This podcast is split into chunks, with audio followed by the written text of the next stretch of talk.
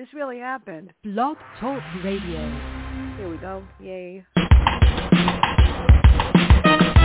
Let's get lost in a better place. Pick up a book, travel through time and space. So much to learn, so much to see. A chance to escape reality. Open your mind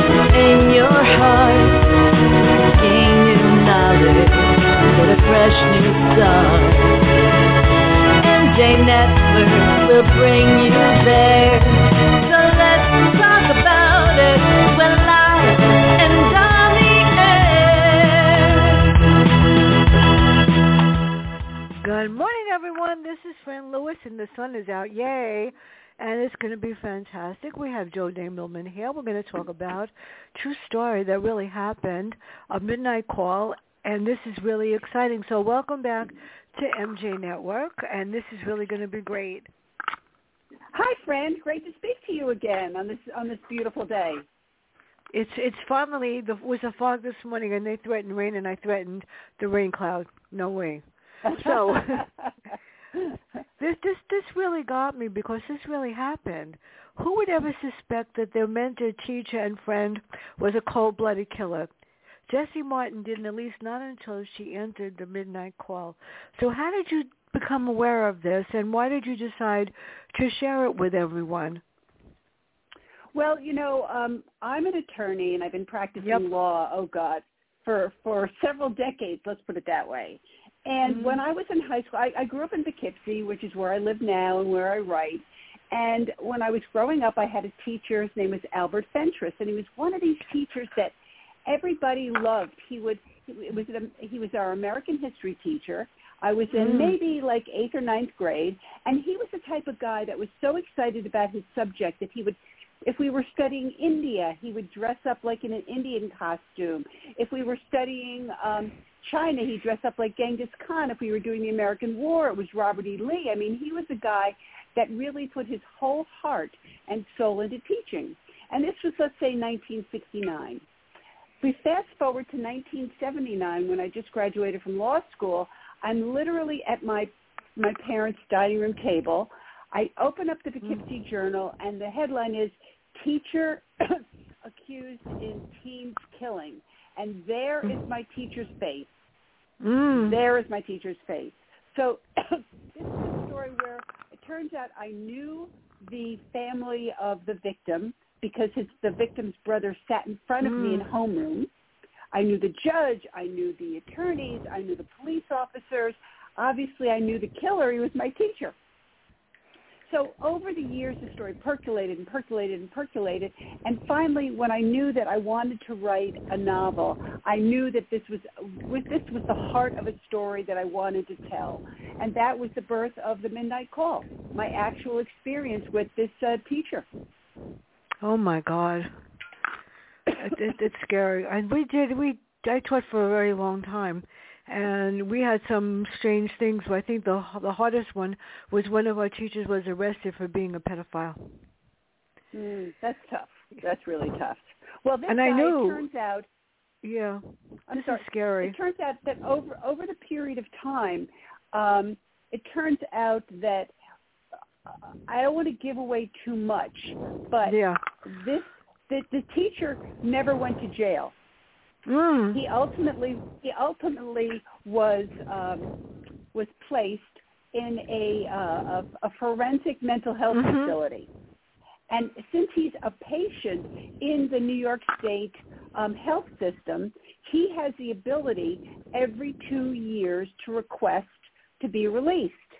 So over this period of time, over this 40 years that he's been incarcerated, more and more people have come forward to say, oh, he was a pedophile. Oh, he did this to me. Oh, he did that to me. And it turns Mm. out that there was a pattern that he had hidden over this period of time. So I, I can appreciate what it was like for you to have have someone, you know, accused of that situation.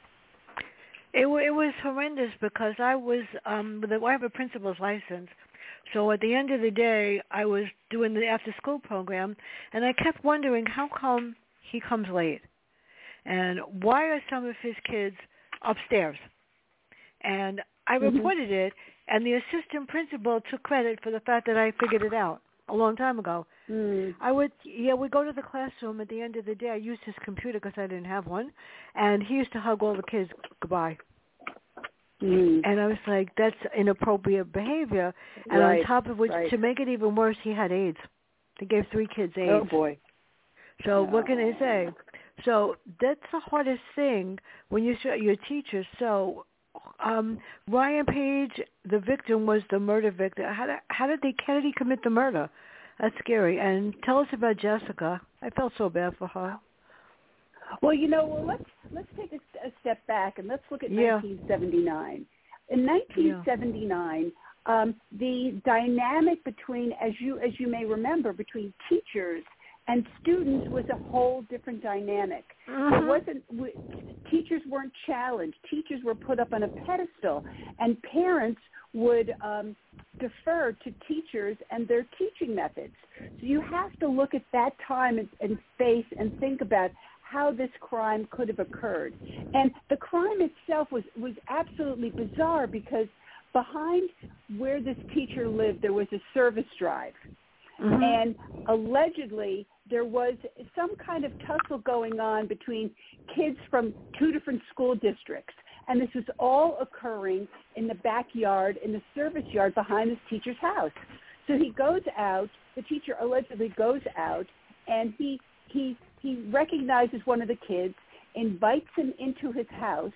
They you know party they uh they drink he gets him he drugged and drunk and then he murdered him. I mean, the guy, the teacher had a complete psychotic breakdown at the Mm. time he seduced this kid into the house, and he brutally murdered him. I mean, he.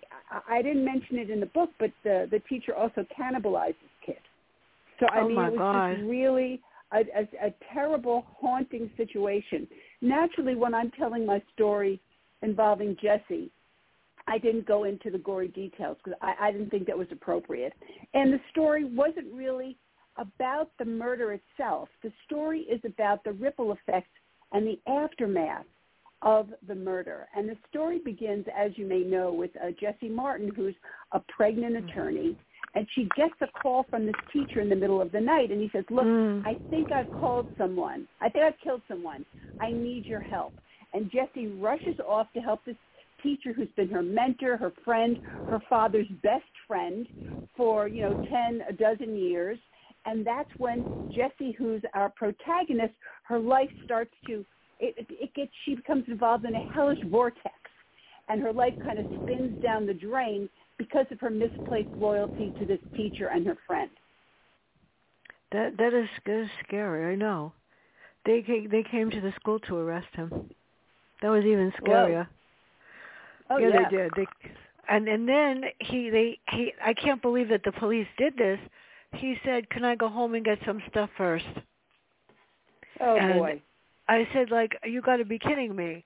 I mean, I taught in a tough school in the Bronx, but to be very honest, right, the they I was the, the kids never challenged me. They just looked at me. She's five feet tall, and she's little. Don't mess with her. don't don't don't even I, I learned I learned it and I had the toughest classes in the school. If there were discipline problems, bring on them. I mean every one of them and it's like don't don't challenge her. She don't don't even don't even do that because she'll make your life miserable. But if she if you don't, she'll give you the, my reward. I interviewed one of my students last sun, last Monday um on my radio show. He's in charge of Uh-huh. uh, it's very famous Team Spartan Spades, uh, race, Spartan races. It's throughout the world, Uh-huh. and he came on. I was so proud. So this is really weird. The Emmy and the EMTs at the crime scene. You described them so so perfectly, but why was she blocked from talking to the to Terrence? Why she couldn't go in there? Well, she couldn't go in there because, well, well, see, that is the real key to Yeah. part of the story. Um, the question is whether Jesse was was was she on the scene as his attorney or was Mhm. she on the scene as a friend? Because each Mm. had different ramifications, and each led could lead the story and did lead the story down a different path Mm. by um, without giving away too much, part of the um, machinations of the defense attorney hinges on her her appearance at the scene. So I really don't want to give too much of that away yeah. because that's really a key element to to Jesse's story. I know. I felt so bad for her. And then when I read, I won't give well, away the good. last page. The last page. Know, I sat down and read that. this. I mean, I this is this is the week for really true crime. um, the, the author I interviewed, uh, the, whose book I just read, "The Road to um, the Boy from Bodua," is a true story about growing up in Ghana and what happened in his life. Mm. And I, I just couldn't put it down. My that's why I get Australian people. It's, it's their fault. What can I say? So how did how did you how did you describe how did you get the files to this case and the photos too? I say well, I was looking to see the pictures. There's no pictures. well, you you know what's interesting is that since I'm an attorney, I have access to uh, county clerk files, and Mm. up until a certain point, it was really interesting because I had jumped. I knew that I'd wanted to write this story, um, and this was like in the 70s and the 80s. So Mm. at that point, the case was ongoing, so I was able to go into the files and make copies. If you tried to get this this uh, file today, you could not do it. It's sealed Mm. because it, Now what would happen? That's what I thought about case. also. How would how would anybody? I mean, I won't say who I called today because I'm on the air, but I, if I didn't get on myself, I don't know if. And then you have to pay to get on the e-files, whatever. So they won't send you the court case unless you pay for it. And Right, and be, at, at the t- at the time that I jumped in, I got these files. I mean, I literally had to stand at the copy machine, plug my quarters in, and make make uh, copies because Mm. at the time that I was doing my research, there was no such thing as e-files. So I literally have, you know, like a whole carton full of information about this case, including like um, microfiche, um, uh, you know, uh, from the from the library, the Poughkeepsie journals, the original Poughkeepsie journals. I mean, I really started doing my research a long time before I ever sat down and wrote this book. when I finally got on whatever, I printed out what I could. But if I printed out all of it, I probably would have been taller than me. And yeah, yeah, yeah. And You it's know, hard to it's- read all that stuff because you want to read it in chronological order, and then to print all of that is hard. So, what what procedures are followed? And tell us why did she call Jeremy Kaplan, and why was she with him at the jail to meet Terrence? What was his role? Well, Jeremy, at that time, um, Jesse, when Jesse was growing up in Poughkeepsie, she had worked for, she, she knew she wanted to become a lawyer. And part of the Mm. reason she wanted to become a lawyer was because this teacher, Terrence Butterfield, had seen something, a spark in Jesse, and Mm. had encouraged her to consider the law as a profession. So when she she was in high school, she clerked or she interned in Jeremy Kaplan's office. So she was familiar with Jeremy. She knew at that time that he was like the rock star, um, uh, you know, criminal defense attorney in the Hudson Valley. So he was the first person that popped into her mind. He's my friend. I know him. I trust him to help Terrence because you have to realize that she believes that Terrence is innocent.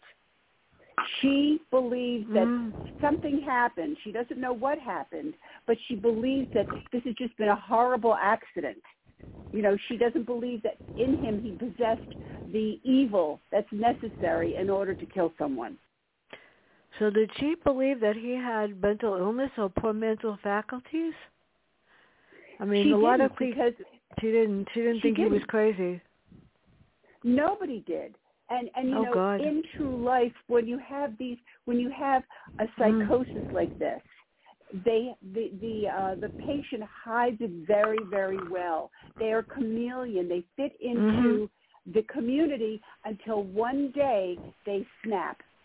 And this is verified because I spoke with a friend of mine who's a psychiatrist. Whenever whenever I uh, address a subject that I don't know about, you know, Mhm. whether it's medical, psychiatric, um, about anything, I will always call on a friend who's a specialist. And so I had my friend who's a specialist go through the book to make sure that what I represented was accurate as far as his his mental incapacity. But she did not believe, you know, he was a chameleon. Nobody believed that he was crazy. And he wasn't yeah, until that moment when he snapped. You're lucky that people will help you because I was writing something uh, about fire and a fire fire of true fire and I called mm-hmm. the fire department here and they wouldn't help me. I said, "Gee, really? you're lucky to have." Yeah, they they wouldn't help. No, and as a matter of fact, I wanted to get help about you know this thing, and they they don't want to know. So the prosecutor, Hal Samuels, is very odd about the way he processes the case. So why does this district attorney think that he's a? And I I interviewed um Isaac Wright Jr., who's a criminal defense attorney, uh, in February, and for Mark for Life because he was wrongly accused and spent 16 years in jail until he got out. He became his own attorney. He's brilliant. So how hmm. how come some defense attorneys or attorneys think that they're above the law? And why did this district attorney think he could do whatever he wanted? Well, first of all, you know, I think it's an ego thing that yeah. um and it's a it's a power i think it's a, a power position and it's really if you if you look at the book you it's not really hal who who has this powerful ego it's his boss lauren yeah. hollenbeck she is yep. the one who thinks she can do whatever she wants she can push anybody around mm-hmm. hal is the one who first of all he the name Jessica Martin rings a bell for him. And it rings a bell for him because he and Jesse were in love when they were in law school. And mm. for seven years, he's been married to somebody else, and she's been involved with, with somebody else, and neither one of them knew that the other was in the vicinity.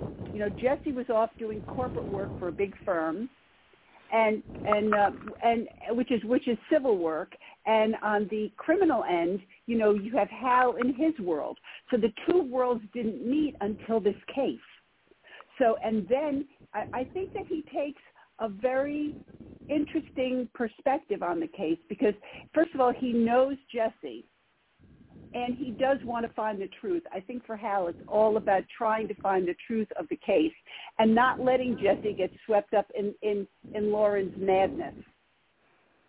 Yeah, well, she really tried to get her in a lot, a lot of different ways. So she had a problem with Jesse, and she tries to implicate her in the murder. And what you just said, how Jesse's past with Hal. So how do you how do you get around that if, if the if the attorney in charge, you know, the district attorney wants to get you for something that you didn't do. That's horrible. You know, it, it is horrible, and and I mean, you have to look at the justice system today, mm. um, and how many people are falsely accused yep. of crimes. And you know, and and maybe they don't have the money to represent themselves, and they end up serving mm. time. I mean, you just gave a perfect mm. example of the guy who was his own attorney, um, yeah. and and you know and was wrongly accused and wrongly jailed for 16 years. I mean, it's it's it's unfortunately part of it's not a perfect system. The justice system is not perfect. So, Tell you know, there are it. people that get swept up in this. He decided after a certain amount of years that he would become part of the legal system in jail. So he became a Mm-hmm. paralegal. And then all of a sudden, he's one of the top criminal defense attorneys in the world so today. He's absolutely, and he's most sought out of. But that's why I wrote my last book, which is called Accusations. It's about people that are wrongly accused, and then people mm-hmm, whose mm-hmm. voices were silent, because it bothers me that nobody listens. So right. what about what about the victim and his brother, and why did she try to hide what Robbie did? Well, you know, part of that, I'll be honest with you, part of that was when the the book the book was originally released in 2019 by a company called Immortal Works. Mm-hmm. And Immortal Works is a um, is what they call a clean press. Um, and so they they when I submitted the manuscript to them, I did I did have more about the violence that occurred between Jesse and her ex, Robbie Page, who is the Mm. brother of the victim. But they came to me and they said, look, you know, um, we we need you to cut out certain aspects of the book to meet Mm. our um, community standards. Ooh. So that's why, yes, and, and I, I appreciate that. And I think the book, the book doesn't need all the gore. It didn't need all the viol- personal violence. But you, I think you get the hint that there was some some violence, and that Jesse was having, even after Mhm. all this time, a long, a, a difficulty processing it. And it also shaded her ability to have relationships with with other people and to trust them again. And that's why I think the relationship between Jesse and Hal is so interesting because she, Mhm. he's one of the first people she did trust after this incident um, with her ex, and then ultimately Hal, Hal betrays her. I know. But It's, then uh, you, tries to you make can't trust people. Tries to make right, then tries, then makes amends. I mean, and that's what this book is about. This book is about the theme is betrayal. You know, in That's each ex- one of my books, this is this is the first in the series, and this one's about betrayal. The next one, which we've talked about before, Hooker Avenue, is about redemption. I love that book. Now, my I've got one coming out on May 30th called The Empty Kayak, and that's about the next step. That's about regaining trust. So it's Oh, I gotta get that. Really, yeah, it's coming out on May 30th. So it's and that again has the same characters. We have Jesse and Hal, and Mm-hmm. um, it involves um, a. I moved from the land in Dutchess County to the Hudson River, and it's about a suspicious um, drowning that occurs in the Hudson River, and that the person who, who drowns is someone that is very near and dear to all of the characters that people have come to know in the Midnight Call and in Hooker Avenue. It's not in. It's not in the schedule for a, a blog tour, is it? For with Gina. Uh, yeah, June. It Yes, is. So yep. how come they didn't ask Yep. me to do it? Oh, I don't know. I'll get back with her. I'll get back with her about that. Yeah, they didn't. You know what? I I put myself in for two because I crazy.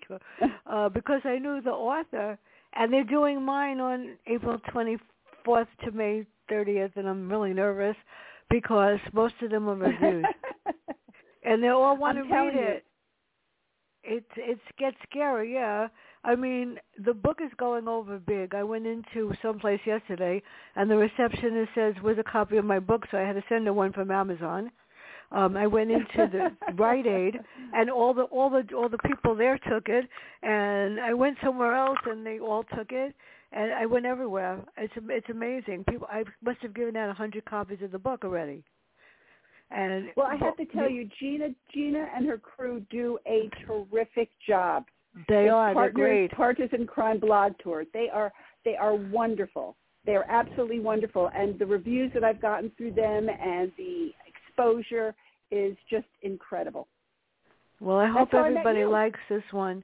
I I got a couple that for the last one that was a disaster. Um, I did one through a different tour company, and I will not do it again because they didn't take the proper kinds of authors that like horror. And Gina and them Mm. were great, but there one one or two.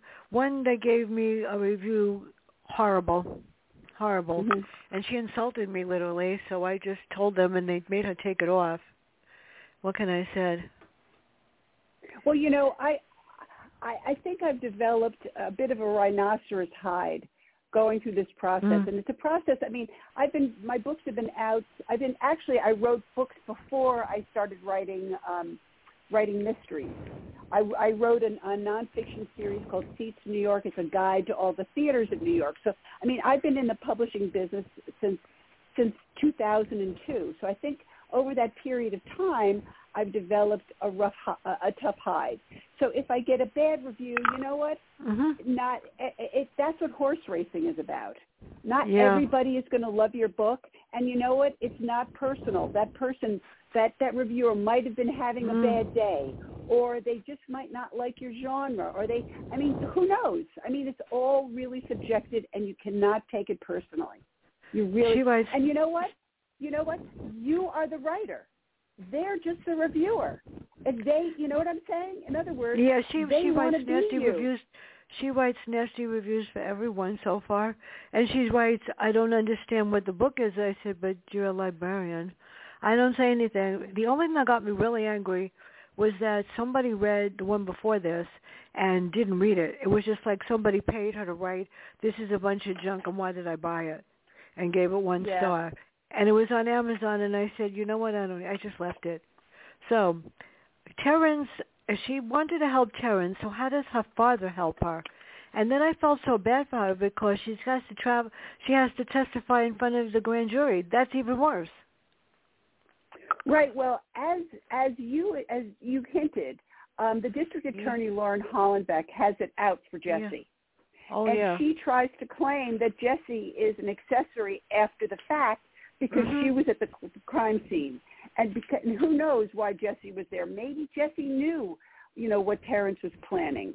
So they feel that Jesse has uh, this. This district attorney feels that Jesse has information that's necessary and calls her in, and and she's she's you know, like six months, seven months pregnant, and she's calling this woman in just to torture her. So I mean, her father is really her rock. Throughout this particular book, her father is the only person, and she says this, who has never betrayed her in, in her entire life. He is her absolute rock, and he's there for her through the entire book by her side. And I think it's really nice that she has mm. this relationship with her dad. I mean, her mother's a little flighty. Her mother, her mother means well, but um, her mother, I, I think, really doesn't understand understand her. It's her father. She's much more like her father, and her father gets her and stands by her the entire time. I wish my father was here, because my father had the power to have taken care of this, a lot of things, because he was connected to the right people. And when he died and my uncle died, my uncle was the head of um, the UJA, and he knew. Oh, really? Um, yeah, uh, my uncle was the head of that, and he was uh, had connections to politicians and lawyers and stuff. He was very powerful, and my father had the same connection. So if either one of them said something, it got done. And there's nobody that that does that anymore. I just have to do everything myself. Mm-hmm. I learned that. So throughout the entire book, Hal seems to have the edge over Kaplan. I was like, what? With the psychiatrist report and the final diagnosis of Terrence, what, what does everybody get like mixed thoughts about him? He's a clever guy, let me tell you. Who? Who? Who's which one? Uh, Terrence? Ter- Jeremy? Terrence, yeah. He's not stupid. Uh, no, Terrence. Terrence is extremely intelligent. Before we talk yeah. about that, I want to go back to fathers a little bit. Um, yeah. Well, first of all, today and, and the reason being that today would have been my father's 93rd birthday. Oh, wow. And yeah, he's been gone a while, but I do owe my writing career to him because he was the one that got me started with this Broadway uh, guide that I wrote because my father wrote the first one in 1998 and then mm. um, passed away of a heart attack. It was totally unexpected. Mm-hmm. And I'd worked with him. I, I consulted with him a little bit when he was writing the book, but then after the book became a bestseller for Hal Leonard, which is one of the largest music publishing companies in the world, they came to me and they said, look, first of all, we want to take this book on tour. Will you represent the book on your father's behalf? Yes. Then they said, will you write the next book? Mm. Sure. So that's how I got into writing wow. through my father. So I have to celebrate him today on his 93rd birthday. Now I can go back and talk about Terrence. you know, Terrence, as I said, was one of these. He was very intelligent, very seductive mm. in the way that he dealt with people. People, as I said, he was one of these guys that exuded charisma that people were drawn to. So you know, throughout the book, you have to wonder, you know, is he telling the truth? Is he lying? Did he have a psychotic break? Is he faking it? You know, so that's why we that's why we have a psychiatrist who's who appears mm-hmm. in the book. We have Terrence's psychiatrist Miri yeah. Stern, who is able to make a connection or what she thinks is a connection she only and it's interesting because she's put into conflict with his defense attorney because his defense attorney wants to take one tack, but she's only concerned about curing and, and helping her patient. She's not worried about getting him off for on murder charges. She's worried about his mental health. So you've got these two systems. You've got the medical mm. system and you've got the judicial system, you know, who often might not have the same um, interests of that person at heart. So it's very and it's very interesting all of the tensions that arise in this book. Well, that that's the truth because sometimes you have medical people, I won't say why, that are actually, you know, they're supposed to do whatever and they're paid to lie. And then they say, well, they're on one side, so they're going to say one yes. thing, whereas the person yes. on the other side is, is going to lie yes. and say, well, that's not true. After all, this didn't really happen. So she's very unorthodox, which I thought was really cool. And Terrence seems unique, and her final thoughts, what is Hal expected hoping for in her decision? How will it affect his career? Well, you know, I don't, I don't really don't think that that Hal, mean, Hal, of course, is worried about his career, um, yeah. as I think anybody who's in public service worries about their worries about their career. But I think at the heart of it, he's more worried about Jessie, and and Jessie as a love interest and Jessie as a mm. human being. So I think that's really where his um, priorities lie. And Hal, of course, is facing his own marital discord. He's married to a woman who, excuse me, um, is the father of his of his child, but he's married to a woman who really doesn't understand him. They're both from extremely wealthy families. She wants to live in the life that the, the life that she was brought up to expect. She wants to live a life of luxury, but Hal has been shunned by his family. And even though mm. there's a family trust waiting for him, he wants to make it on his own. He doesn't want to have to rely upon his family. He wants to establish himself, establish his career, which his family disapproves of. I mean, his family is a very wealthy real estate family, development family in New York, and they really want him to be in the family business. But no, he wants to serve the public good. So again, you have another, you have interfamilial tension going on, which spills over into his marriage. That, that so, that's scary. Well, it's it's it's sad. Sad, yeah, I know. It, you know, money can't buy me love. I mean, really, that's what it's about. Money can't buy me love. And and Hal finds himself in a loveless marriage that was forced upon him by his family. And money did not buy him love. And he is a victim Money doesn't buy a lot of things, and it can't buy health. Right. It can't buy anything. Right. So be, right. Bef- before I forget, where's my list over here? Monday should be interesting because this is a medical one. And there's a girl that was asked to go into a research study. This is a true story. It's called the uh, Panacea Project. And she was asked to go into a research project, and the doctor there that, that was in charge of it literally destroyed her because he kept hmm. taking mm. blood, blood almost horrible. On the 30th, we have Justin Newland, The Re- Reincarnation. On the 4th, New York Times author Joshua Hood has taken over the Robert Ludlum series of the Treadstone in Redemption. I'm got luck with that one. Susan Allen nice. on the on the 11th. Uh, everybody's he's wild is going to be fun. Jim Nesbitt, um, Dead Certain Doubt. On the 13th, I get to show off myself. My reading professor from Lehman College and I are going to talk about questioning skills that people should ask when they're educators from grades K to 12. The different types of questioning and how you ask things that are more intense and more insightful than the normal regular questions that everybody answers, like the um, main idea questions and stuff like that, that are not like in depth. They're just sort of like whatever, what's the story about and stuff like. We don't ask that. And on the 17th, New York Times author John Gilstrap will be here with White Fire. That's just some, because we're going to end the end the month with Robert Dugoni and Don Bentley. I got lucky. Oh, nice. Very nice. And they made me read them all. I mention, mention I, mention anything something? you want.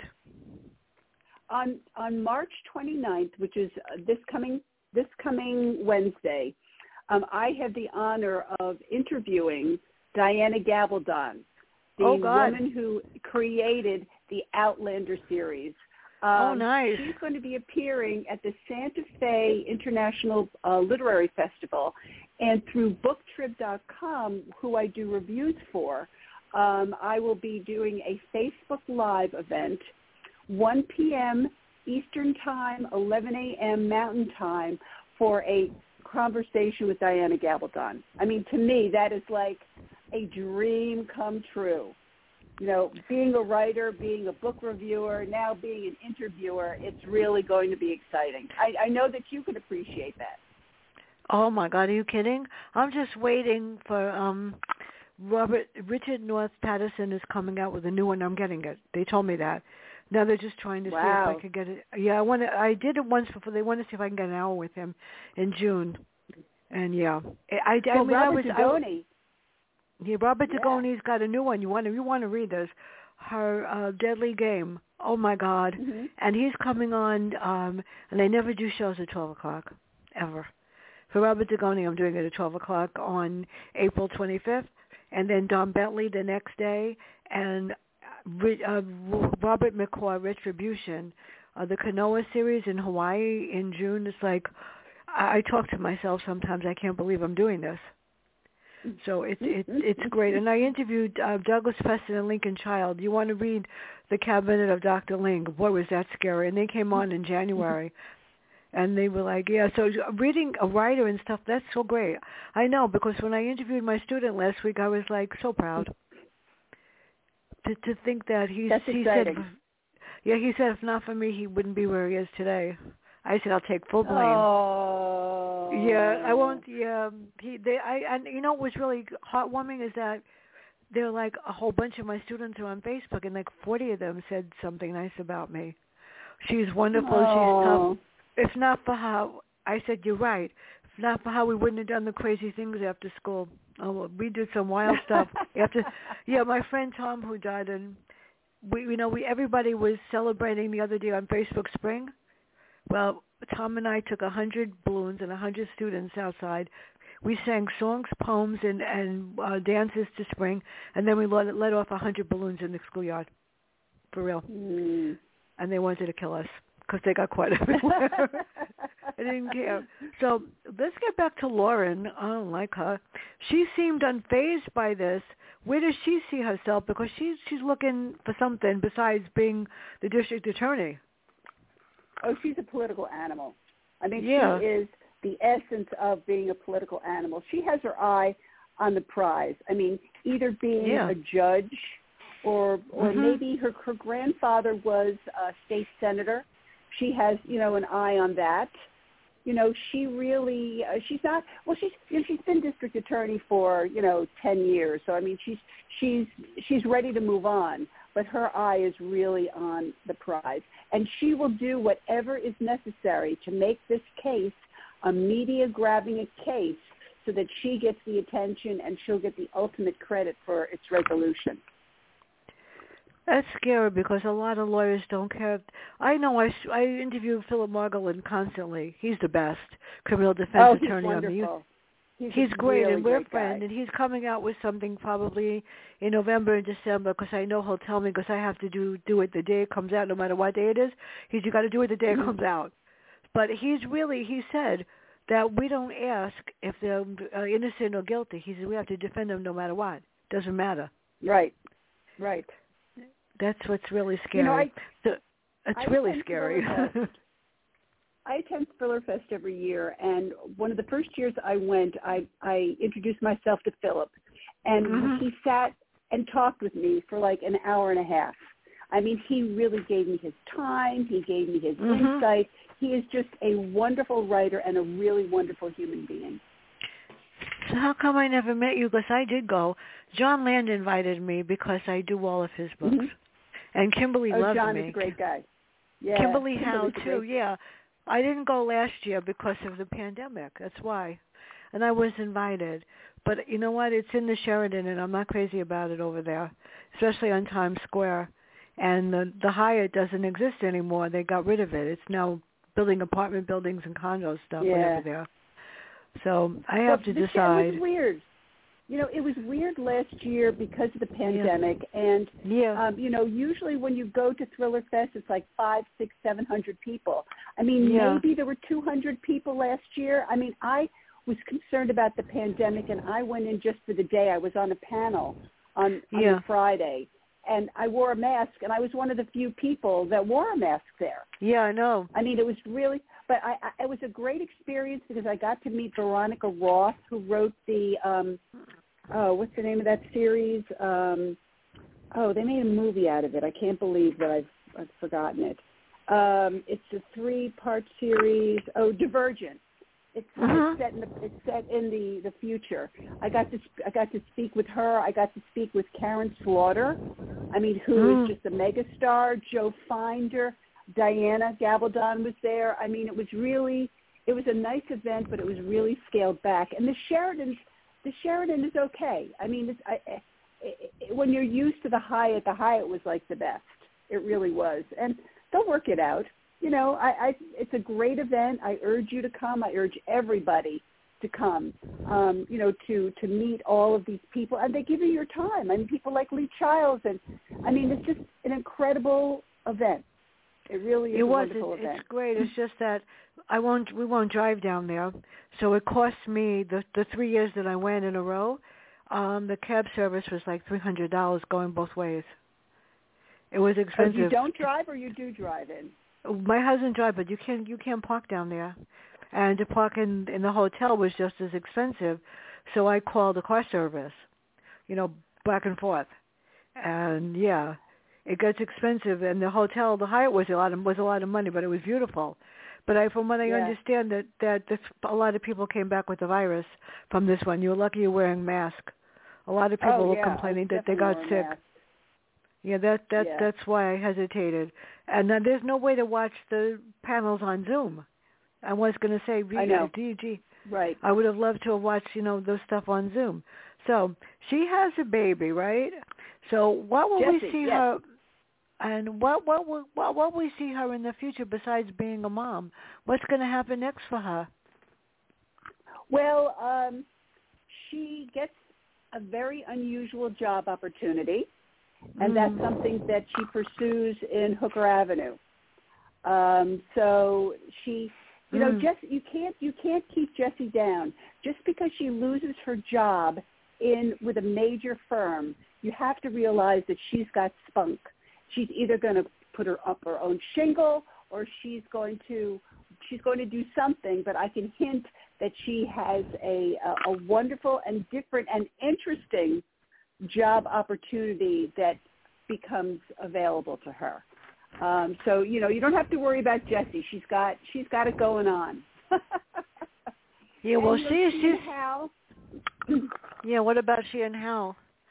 Well, she and Hal, you know, embark on hopefully will embark on a a, a long-term relationship, and um, you know, she her life Jessie's life is never going to be free of distress because Mm. she is the protagonist in every book that I write. Something happens to her, and she is an active participant in either solving a crime or or finding out and having access to information that no one else has. And that's that's the interesting thing about Jessie. I mean, she really, you know, you can strike her down as many times as you want, but she's going Mm. to pick herself up and she's going to be a better person as a result of that. What about Kyle? What happens with him? And at the end, well, we're not going to say whether you know what happens with with Terrence, but that was interesting. Well, uh, uh, Kyle Kyle is he's he and Jessie um a split. I mean, that that Yeah. happens in the Midnight Call. Now their relationship uh they continue to have a relationship obviously because they share a daughter with each with yes, one another. Yes, I'm saying, yeah. Um, so he, um, his let's put it this way, his parenting skills are are not up to par, and that's all I'm going to say.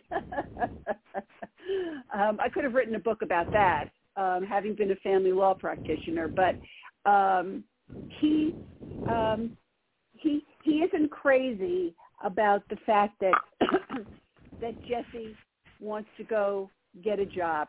He's a bit of a chauvinist. He believes Mm. that she should stay home with the kid, and that in itself is going to create some conflict, continuing conflicts with those two characters. Well, he basically can't tell her what to do because she's not married to him. And basically, right. Oh, even if they if- were married, you couldn't tell her what to do. I still wouldn't listen anyway. You see, I, Mhm. I I do my own thing too. I know. And a lot of people say, well, you know, I retired from teaching because my mom had Alzheimer's. And yeah, it was horrible. And the principal of my school decided that she didn't care about anything that was important. So for two years I dealt with her and did a very good job. And in the third year, I'm a reading specialist. I wanted to do my reading program, which the chancellor knew about my reading program. And she just kept pulling me out to cover classes. And I said, I'm here 36 and 37 years. I started when I was very young, and I said, I'm not going to be a sub. I said, so if you feel that you don't want me to do this the right way, I may as well just retire, which I did. Mhm. Mhm. It was, it was. Yeah. I mean, I had a reading group that came in at, believe it or not, six thirty in the morning, for real. And these kids came in religiously every single day. I did it for like five, six years, from six thirty in the morning until quarter to nine, with their breakfast. And when we're here, I go, gee, thank you so much. Oh, that's great. Well, they one one kid came in one day and said, "I'm here." I go, "Who are you?" He said, "I just came from Ghana. My name is Hassan, and somebody told me that you're the best." I go, "Who lied to you? Who dared to tell you that?" and and and he had a posse with him, had another five kids, and they walked in and they said, "We're not leaving until you teach us how to read." They didn't know what- they didn't know one letter of the alphabet. They couldn't even read their Mm. name. And I said to them, "The challenge is on," and they didn't have books. I said, "Everybody has Yeah. a cell phone. You have a camera on your cell phone. At the end of the period, take a picture of what I do for the words." If I tell you, Jode, I couldn't. I had tears in my eyes. At the end of the first first half hour, first hour, they were with me. They were reading over 300 words. That's how fast I was. wow. Yeah, Wow. I said, to that this kid looked at me. He says, "You really are good." I said, "Wait till the end of the year." They were fifth graders and they were on or above grade level, and they all passed the reading test with either a perfect score of four or a three. And one of the parents said to me, "What did you do?" I said, "I didn't do anything. They did. They decided to torture me for 185 days. I mean, they literally came the that's last day of school. I looked at That's it. I, said, I looked at them and I said, Yeah. yeah.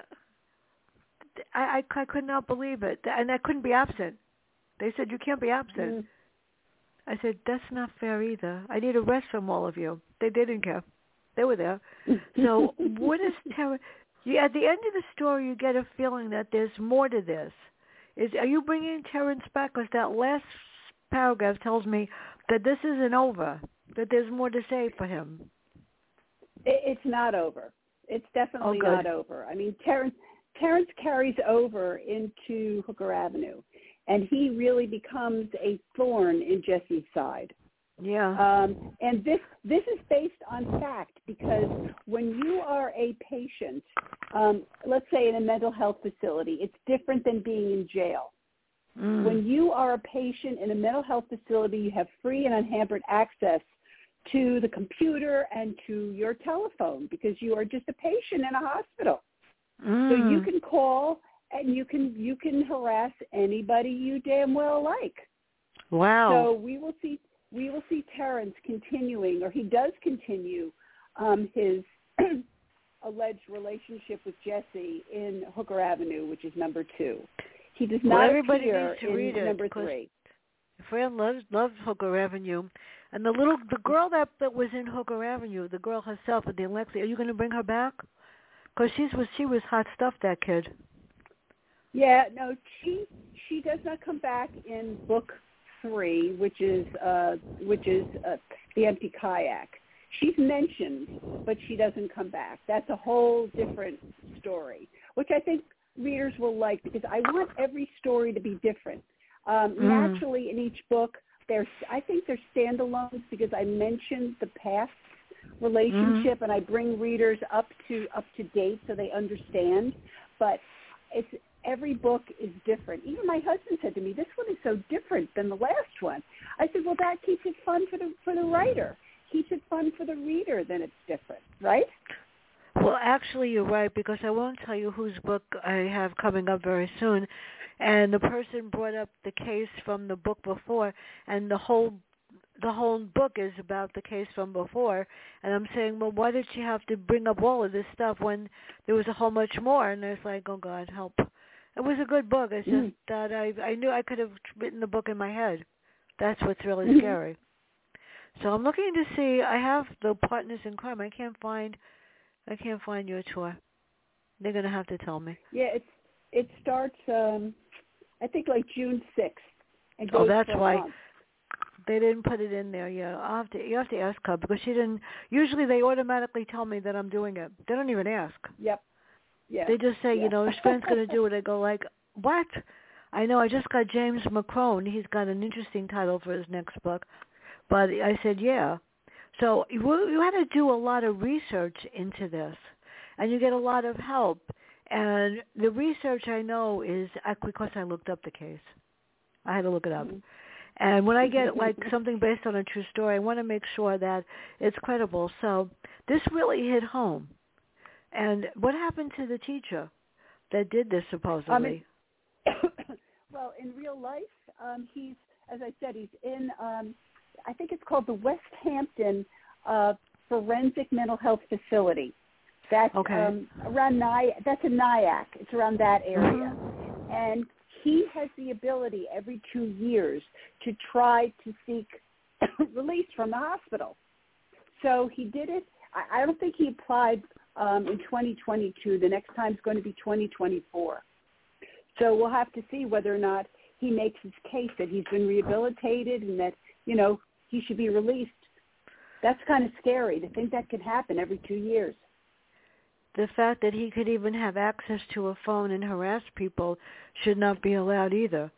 And if you complain, because right. she did complain, you can't do anything about it because he's basically just a mental health pussy. But think about the definition of what mental health means, and these people are. I mean, seriously. And Jessie needs to change her phone and have him blocked. What can I say? Right. Exactly. It's, it's, exactly. I know. I know. It's it's it's scary at times. But your book is going. You see, my dermatologist loves me. I don't have to. I don't come and visit him, but I can't go into the office without books. I'm serious. so yeah, I bought him. I can't, was there last week just to say hi, and I bought him a bag of fifty that I read from January until March. So this is going in with the other three or four that I have so far. And when I go back, whenever I go back, I have to bring in another fifty books. I can't mm. come. So his well, his wife. Sure that, make sure that he he reviews it on Amazon. That would that would be that would be wonderful. Well, I'm going to tell him that too because I've been, you know, people say to me, you know, can I get a copy of your book? I go, but there's Amazon. I mean, right, I, I for, right. for Partners in Crime, I had to send her ten books. I had to send her the books.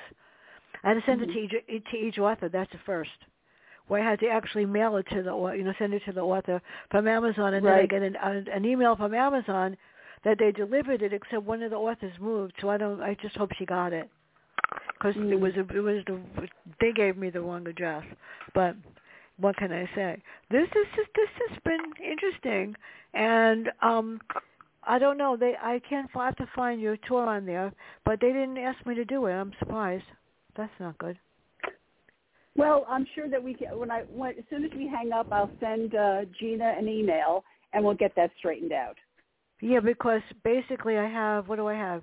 A lot of th- a lot of th- a couple in June so far. I'm just waiting for Richard North Patterson's uh, publicist to tell me whether the the 13th or 14th is good. And I've got one with Robert McClure. I've got Minister Sam. We're going to talk about the banking system, which I know nothing about, but I'm learning a lot. Seriously and I'm hoping that I'll get you in June. And Jim um, James McCrone is coming on June 1st, and I don't do anything in July. I take the month off because that's you. when I so that's when I celebrate my sister's death and stuff like that. So yeah, but Joe, this has been fun. Thank you so much, and well, you gave me you. a lot of lot of insight from before. Um, I have to think about what to do. I, I may make a phone call to the person that you know forgot to tell me what's going on, and explain to them why they better not do that. Otherwise, I'll just have to get the link from somebody else next week, which they will. But this is great. Everybody, it's a beautiful day outside. Everybody say something positive, think positively, and have a great day. And bye. Thank you. Bye bye.